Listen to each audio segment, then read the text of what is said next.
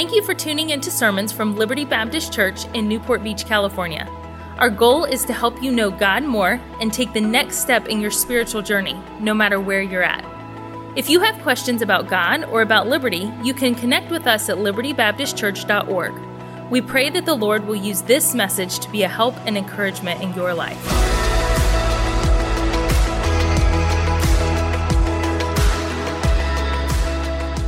President Roosevelt said, Praying mothers are America's greatest asset. In the early 1700s in London, there was a saintly woman who was affectionately known by many as Mama Newton. She and her husband had only one son, her beloved John. John's father was a stern and often absent man. Elizabeth, aka Mama Newton, was a gentle, caring mother who unfortunately would live only a short life. She died, I, I think, at the age of 32, if I remember correctly, maybe 27. I know it was, it was one of those two. Because of his mother's warm faith and his father's long absences, John grew to be very close to Elizabeth. As was common in those days, she suffered from tuberculosis, the disease that would eventually claim her life. Among the many symptoms of her tuberculosis was chronic fatigue, which often confined her to her bed. Though Mama Newton was unable to function as she might have wished, she did not squander her limited days. Knowing that time with her son might be short, she determined to make the most of what remained. And so she took on the role of teacher and she spent hours with John each and every day. He was a quick learner.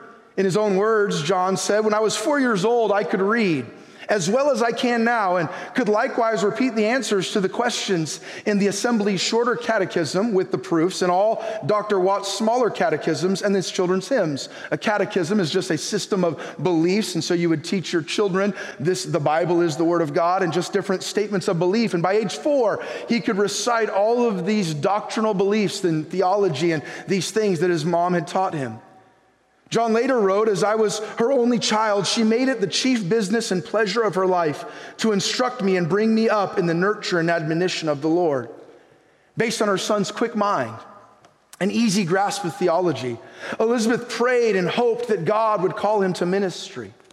My mother observed my early progress with peculiar pleasure, he said, and intended from the first to bring me up with a view to the ministry if the Lord should so incline my heart. Sadly, Elizabeth would not live to see such a day. In 1732, it was at the age of 27. I know I put that in my notes. She succumbed to the disease. John, they thought, was two weeks shy of his seventh birthday. So they thought he was too young to see his mother in that state. And so he passed, and a couple of weeks, uh, was told days later of his mom's passing, did not really get to see her. John Sr. returned from his sailing voyage in the Mediterranean a few months later in 1733. And, and when he found out, he got word, of course, didn't know while he was on the water, there was no way to get him the message. Found out that his wife had died while he had been gone. And he took no, uh, he took, spared no time in remarrying and quickly remarried. And at the beginning, it was okay for John, but, but quickly, John Sr. and his new wife, they had uh, children of their own. And so now uh, John's stepmom really took no interest in his life. John, at the age of, of, 11, was attending boarding school and, and, and he had become very rebellious and very distant from his family, a very angry boy. And so his father decided at the age of 11 that it was time for him to head out to sea as a sailor. And the rest, as they say, is history. John would rebel against God and all of the teachings of his mother from those early days. He would commit horrifying atrocities, would live a life of vile sin. But later, he would experience God's amazing grace. He became a preacher, a hymn writer, and an abolitionist. At the age of 54, after a long life of sin and vice, he would tell his own story and the story of every Christian in the most well known Christian song in American history when he penned those words Amazing grace, how sweet the sound that saved a wretch like me. I once was lost, but now am found. Twas blind, but now I see. When John Newton looked back on his life, he was quick to give credit to his mother. He knew his eventual salvation was inseparable from the early training he had received on her knee and from the many prayers she had prayed on his behalf. Elizabeth, he said, had stored my memory, which was then very retentive, with many valuable pieces, chapters, and portions of scripture, catechisms, hymns, and poems. And though Elizabeth was gravely ill for all of her son's short life, those six and a half years, she planted and laid a foundation that would lead eventually eventually to him coming to Christ in his later years and giving his life, really answering the prayers that she never got to see answered. Moms, this morning on this Mother's Day message, may I challenge you, like Elizabeth, to make the most of every day and every opportunity. Because none of us knows how many years we will have to love, teach, and train our sons and daughters. And none of us know the profound impact those years of training will bring. Mama Newton's life is a great reminder that all those early lessons are not easily forgotten, that this early foundation that is laid is not soon destroyed, and that your labor, and I want to say this, moms, your labor in motherhood is not in vain. Had Elizabeth been able to live and see her son make the choices he had, undoubtedly she would have spent decades wondering if I if I had taught him in vain. There would have been decades of heartache. But those early days, according to John Newton's own words, those early days, much of who he became for God were owed to the investment, the prayers, the love, the training of her, his mom. This morning, I want to bring you, and, and it won't need to be a lengthy message, but I do want to bring you a message entitled Godly Motherhood. I want us to take a look this morning at two mothers in the Bible that are each only mentioned one time by name. If you have your Bibles, turn with me, if you will, to 2 Timothy chapter number 1. If you don't have a copy of God's Word, there should be one in the pew rack in front of you. If you're following along on a phone or a tablet, I'll be reading from the King James Version of the Bible. We're going to look at two mothers in the Bible that are each only mentioned one time by name. And the reason really we know anything about them is only because of their grandson and who their grandson and son became, who they raised for God's glory, this son and grandson. Second Timothy, the book of Timothy, first and second Timothy, they are what we call Pauline epistles. That just means letters written by Paul. The word epistle, uh, the apostle Paul. Timothy was Paul's son in the faith.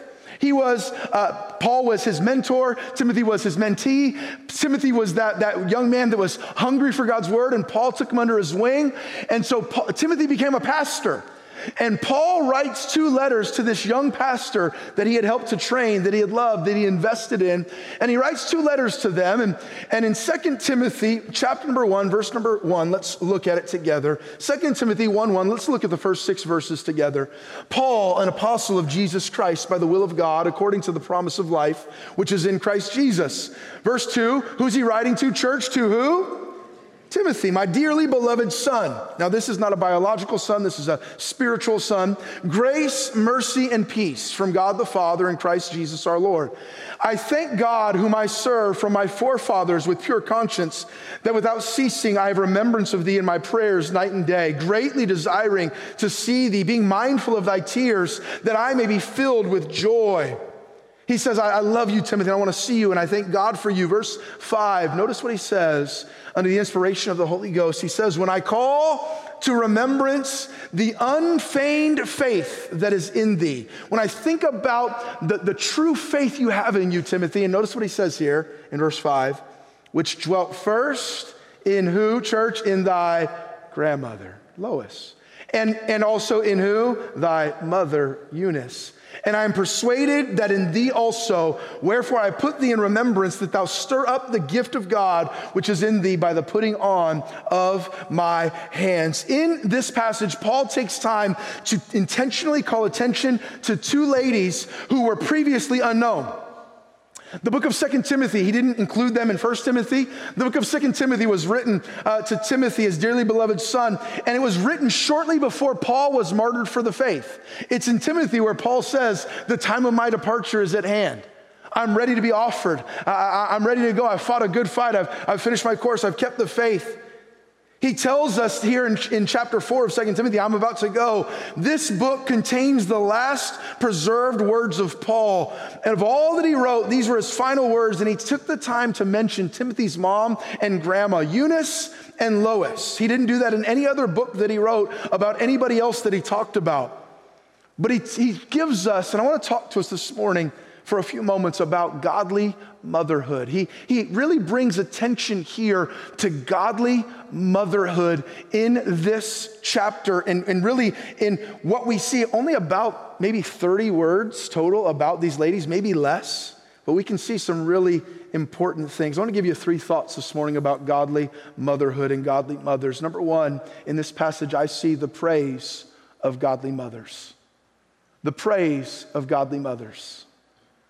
God used Paul, his, his human uh, uh, penman, his human instrument to write, to praise. He gives us an example that, uh, to praise Eunice and Lois. And I believe it's a good thing to be reminded that we should take the time to be thankful for and praise those who have influenced us and who have invested in us and who have, who have helped us along the way. Speaking of the virtuous woman in Proverbs 31, what did Solomon say? Solomon say, Her children uh, rise up and call her blessed. Her husband also, he praiseth her. The reminder that we ought to, men, I know it's Mother's Day, and so we have a message a lot of times for moms. And moms, if you don't like that, just come back next month. We have Father's Day, and it'll be all about the guys. And just to let you know, we're usually a little nicer to the moms than we are the guys in the messages, all right? Nobody wants a pastor preaching really mean things to moms. some reason, they don't care if I do that to dads on Father's Day. But I, I know this, this is a Mother's Day service, but may I say, husbands, children, brothers, sisters, sons, daughters, we ought to, as Paul did here, take the time to pray for and praise those who have invested in our lives. Her children rise up and call her blessed. Her husband, he praiseth her. I see the praise of godly mothers. Uh, we praise all kinds of things about ladies in our society, don't we? We praise physical beauty. We praise business success and achievement. We praise women that break previously unbroken barriers in some field. We praise athletic achievement. What about praising the praising of godliness in wives and in mothers? What about the praising of a, of a wife or a mom that has dedicated her life uh, to her family and to her children and, and praising as Paul did here? Timothy, I remember and I'm amazed by the amazing faith you have, but I want you to remember it dwelt first in your grandma and then in your mom. You didn't get there on your own. It's been said if you're ever driving down a country road and you see a turtle on top of a fence post, you know it had some help getting there. And the same is true in our lives. If we have any, we all of us, if we've achieved anything in life, if God uses us in any way, we've had some help getting there. There's no such thing as a self made man. God, number one, it's God's grace that we are anything that we are, but God puts people, often moms or dads or influences. Thank God for your mom, honor her, praise her, communicate. We get so busy, and I, am guilty of this myself. Hopefully, my mom's not watching because we've texted this week, but I haven't talked to her on the phone in a while. Mom, I'm sorry, I'm gonna call you this afternoon. We get so busy with, and I know she's watching, she watches every afternoon, so I'm gonna get a text. Uh, but I already told her I was calling her later this afternoon, all right? We get so busy with our lives that we often neglect to properly communicate with those who are largely responsible for where we are in life. And what did Paul praise about them? Notice again, it wasn't their beauty, it wasn't their portfolio, it wasn't their achievements. What he praised about them was their faith, their godliness. How about we get back to praising people and moms and, and wives and ladies and men for their unfeigned faith? For the work that they're doing for God and, and not looking down on, well, she's just a, a, wife, she's just a mom, she's just a housewife. In our society, for some reason, it feels like we've kind of minimized that, that role. And I, it's a high and holy calling to be a wife and to be a mother. I remember I used to, before I had children, I used to ask if I would meet somebody, I would say, maybe if they were married with little kids, oh, do, to the wife, oh, do you work? And I got really smart after I had first, my first child, and my wife um, stayed home with our children. And I no longer ask that anymore. I, I now always ask, Do you work outside the home? Because the reality is, and I'm not just saying this because it's Mother's Day, my wife works far harder than I do. My wife's job is far, she does far more than I do. I could, there, I could never do what my wife does. And how about getting back to the praise and the priority of godly, uh, being a godly wife and a godly mother, bringing up another generation? It's a good thing to remember, moms and dads, that the greatest thing we do on this earth might not be something that we do, but someone that we raise. A praise of godly mothers. He praised their unfeigned faith. The, the, word unfeigned is, if you look in the Greek, it's that the, the, the, original Greek word carries the meaning of sincere, without hypocrisy. We might call it real, not fake. The youngsters might say keeping it 100, all right? Whatever that is, whatever terminology that is there, uh, that, that unfeigned faith, a great reminder that we should live an unfeigned faith. Moms and dads, I've heard it said of Christian parents, children don't need perfect parents, but they do need real parents.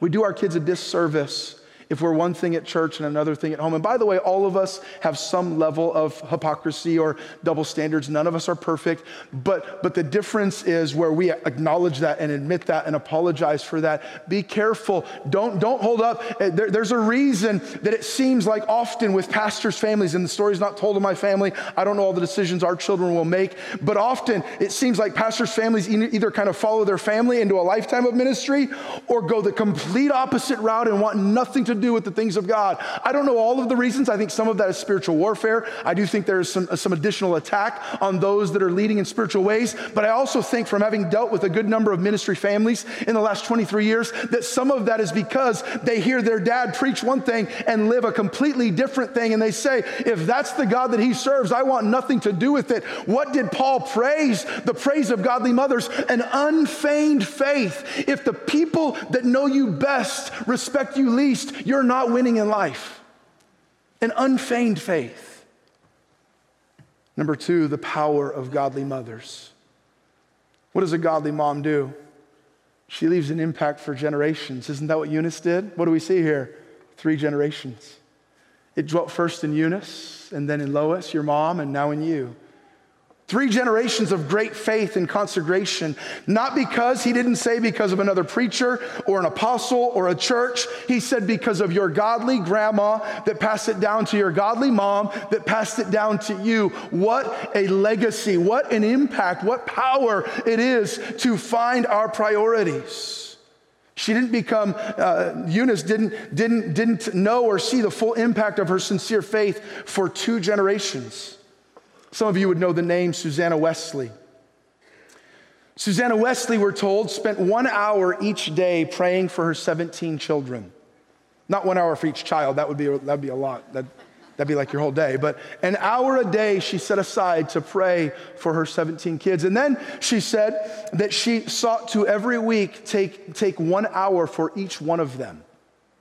You stop and think about that in, in prayer and discipleship for her family 24 hours a week before she did any other uh, duties in her home or care for her family in un, any other way.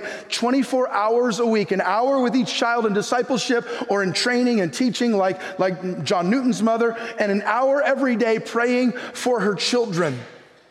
It's no wonder that two of her sons, Charles and John, were used of God to bring blessing to all of England and much of America. John Wesley, the founder of the Methodist Church, that, that at, at one time was a very strong, doctrinally sound movement that reached many, a powerful preacher in two continents, uh, wrote many, he and his brother Charles wrote many hymns uh, that God used. Why? I, I think one of the great reasons, not necessarily their dad or their church or their pastor, but the power of a godly godly mother, praying, training, loving, investing.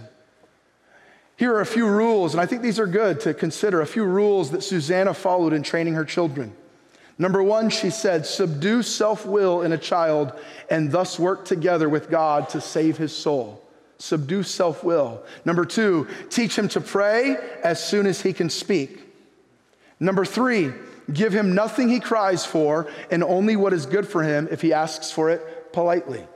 I saw some folks at the amusement parks this week that could use that one. Number four, to prevent lying. This is a good thought. To prevent lying, punish no fault which is freely confessed, but never allow a rebellious, sinful act to go unnoticed. Number five, commend and reward good behavior. And number six, strictly observe all promises you have made to your child. Her pro- prolific preaching son, Charles, said this I learned more about God from my mother than from all the theologians in England. The power of a godly mom. Moms, your lives, your examples, your devotion, your love for God impacts your children more than you know. Are we praying? Are we training? Are we investing? Are we modeling spiritual things? Often, like Eunice and Lois, the actions of godly mothers go unnoticed for years, but their impact lasts for generations. Little did Eunice and Lois know they were living their, as they were living their quiet, daily, godly lives, the little life they were impacting. Look at 2 Timothy further down in the chapter, uh, the, the, the, book, uh, chapter 3, verse number 14. Look at chapter 3, verse number 14. Paul says, 14 and 15. But continue thou, Paul's telling Timothy, continue thou in the things which thou hast learned and hast been assured of, knowing whom of whom thou hast learned them. Verse 15. And that from a child thou hast known the holy scriptures, which are able to make thee wise unto salvation through faith which is in Christ Jesus. From a child, that doesn't happen on accident, parents. The world is not going to teach you the holy scriptures, your children, the holy scriptures from a child. If that's going to happen, it's going to be intentional. And and yes, the church can partner with you in that endeavor. And yes, the Christian school can partner with you in that endeavor. And we want to, and we do our best. And we have a children's program right now partnering with you in that endeavor. But don't outsource the spiritual development of your children to the church and the youth group and the school. Parents, it's our God given responsibility from a child that our children would know the Holy Scriptures. We get so caught up in all the things of this world and in this sports practice and in this music practice and these school projects and in this, uh, this business and this job and making this this money and doing, and there's nothing sinful about any of those things. But let's make sure we understand the power, and we only have a short season. Anybody that has children of any uh, that have grown up, what do we always tell those that have younger kids? Enjoy it. It goes so quickly. It goes so fast. We all say it, don't we? And now I'm living it in my own life, and I'm learning that our season to train is so short. Paul says here, he says, You learned this from your mom and your grandma. It's one reason God's using you now. May I just ask us on this Mother's Day, what are our children learning and seeing in our homes? Are they learning scriptures from a child? From, from, from their childhood, in their childhood? How are our daily devotions, our weekly commitment to God's house? Moms, your choices matter. You are making a difference, even if it doesn't seem like it. Of the power of his mother's faith, Abraham Lincoln said, I remember my mother's prayers, and they have always followed me. They have clung to me all my life. Eunice and Lois didn't know it, but they were raising a boy who would become the trusted companion missionary and assistant to maybe the most influential preacher and missionary in the history of the world, the Apostle Paul. They didn't know it. When they were just raising him quietly, teaching him the scriptures, two ladies, a mom and a grandma. They didn't know it, but their son and grandson would be used to co author seven of the 66 books of the Bible. Paul would write about him in scripture and he would say, There is no one like him, speaking of Timothy. When Paul was in prison awaiting martyrdom, what did he do? He asked for who to come for his final farewell? He asked for Timothy to come. What a life, what a life lived for God. Where did it start? It started in the home, the Holy Scriptures from a child. Do our children see a parent who cares more about our physical appearance, about our social media uh, uh, profile, about our, the things of this world? Or do they see a mom who has an unfeigned faith? God is most important. Her love and dedication to Him is preeminent. And then, lastly, the perseverance of godly mothers. The Bible doesn't tell us all of this, and so some of this if somebody wanted to argue with me, I wouldn't, I wouldn't, I wouldn't stand firm and say I 100% know, but I think we can tell through some of the verses a couple of things. With Eunice, I think we can tell it's pretty clear that either her husband died or he was an unbeliever. With Lois, the Bible tells us that, that he was, um, her husband was a Greek, an unbeliever. And we can learn some things here about the pain of being a mom. I believe at least one of them was undoubtedly at some point a single mom. And I believe that very likely Lois, when she got married, was probably a heartbreak to her mom because a Jew and Gentile should not have married. She would have been going against what her mom taught her. She would have been going against, she would have been marrying outside of her faith, which would have been a very big deal. And there had to have been a season there where there was some deep heartache and pain for Eunice and or Lois. And it's possible that Lois, her, her husband, we just we hear nothing of Timothy's dad other than the one verse I'm about to read to you. So we don't know for sure, but it feels very likely based on the way that Paul speaks that either his, his dad was absent or dead. if whatever it was, he had no part in his spiritual development. So, can I say this?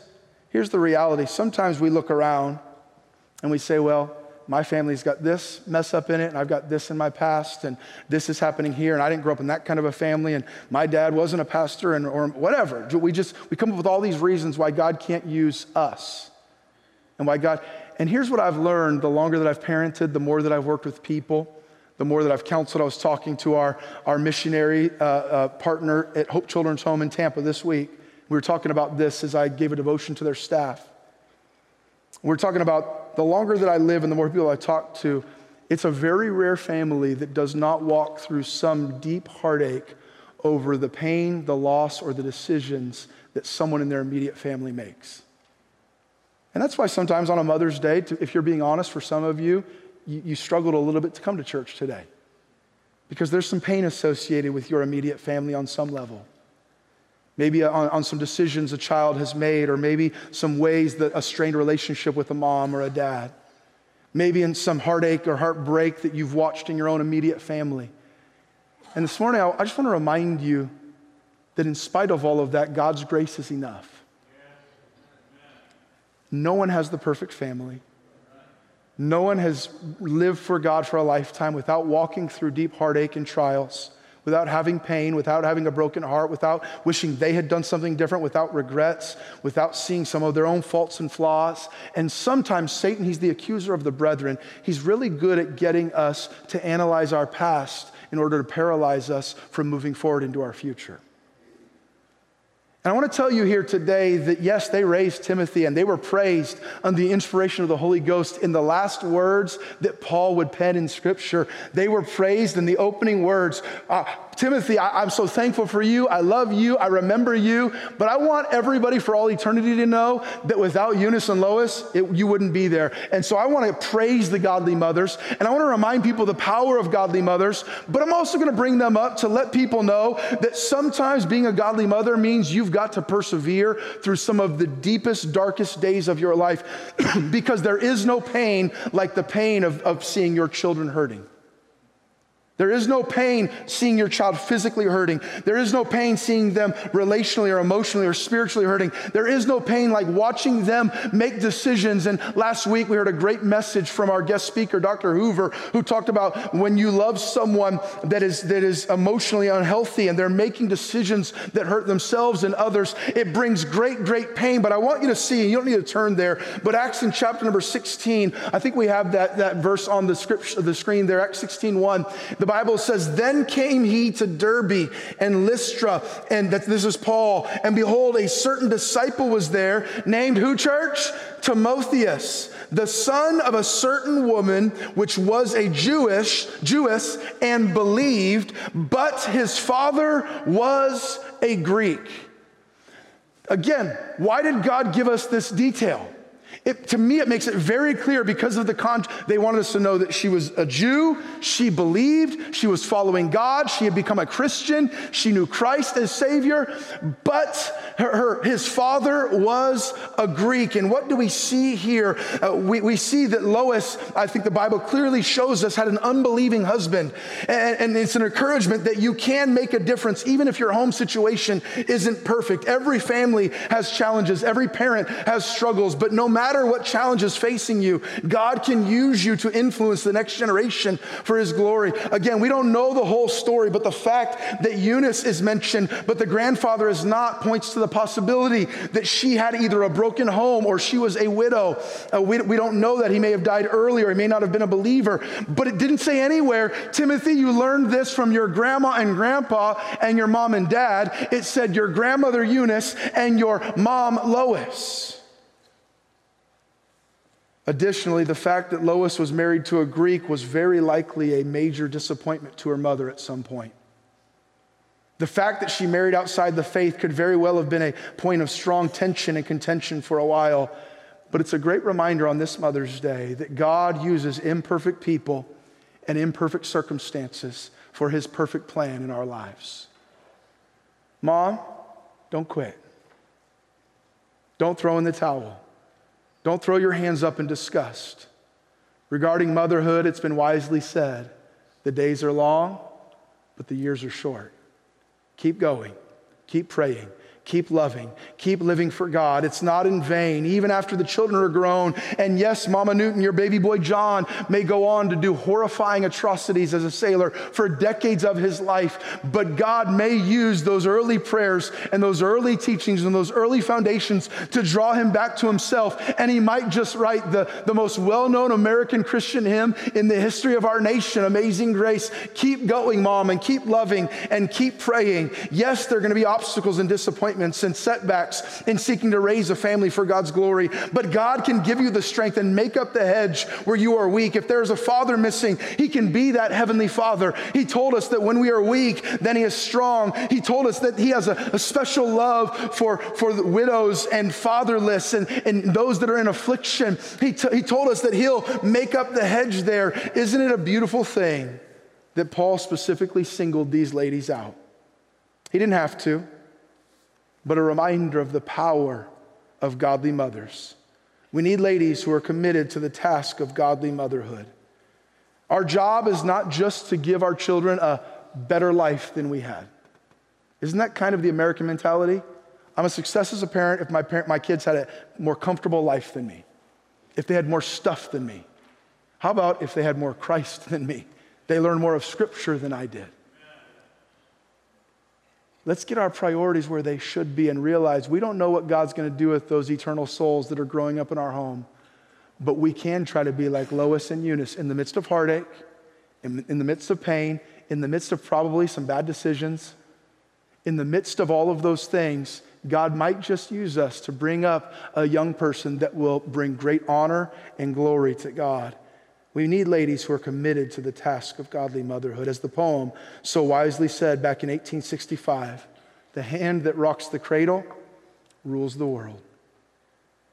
If God entrusts a child to your care, there are not many things that are more important. Not a career, a reputation, a position of power.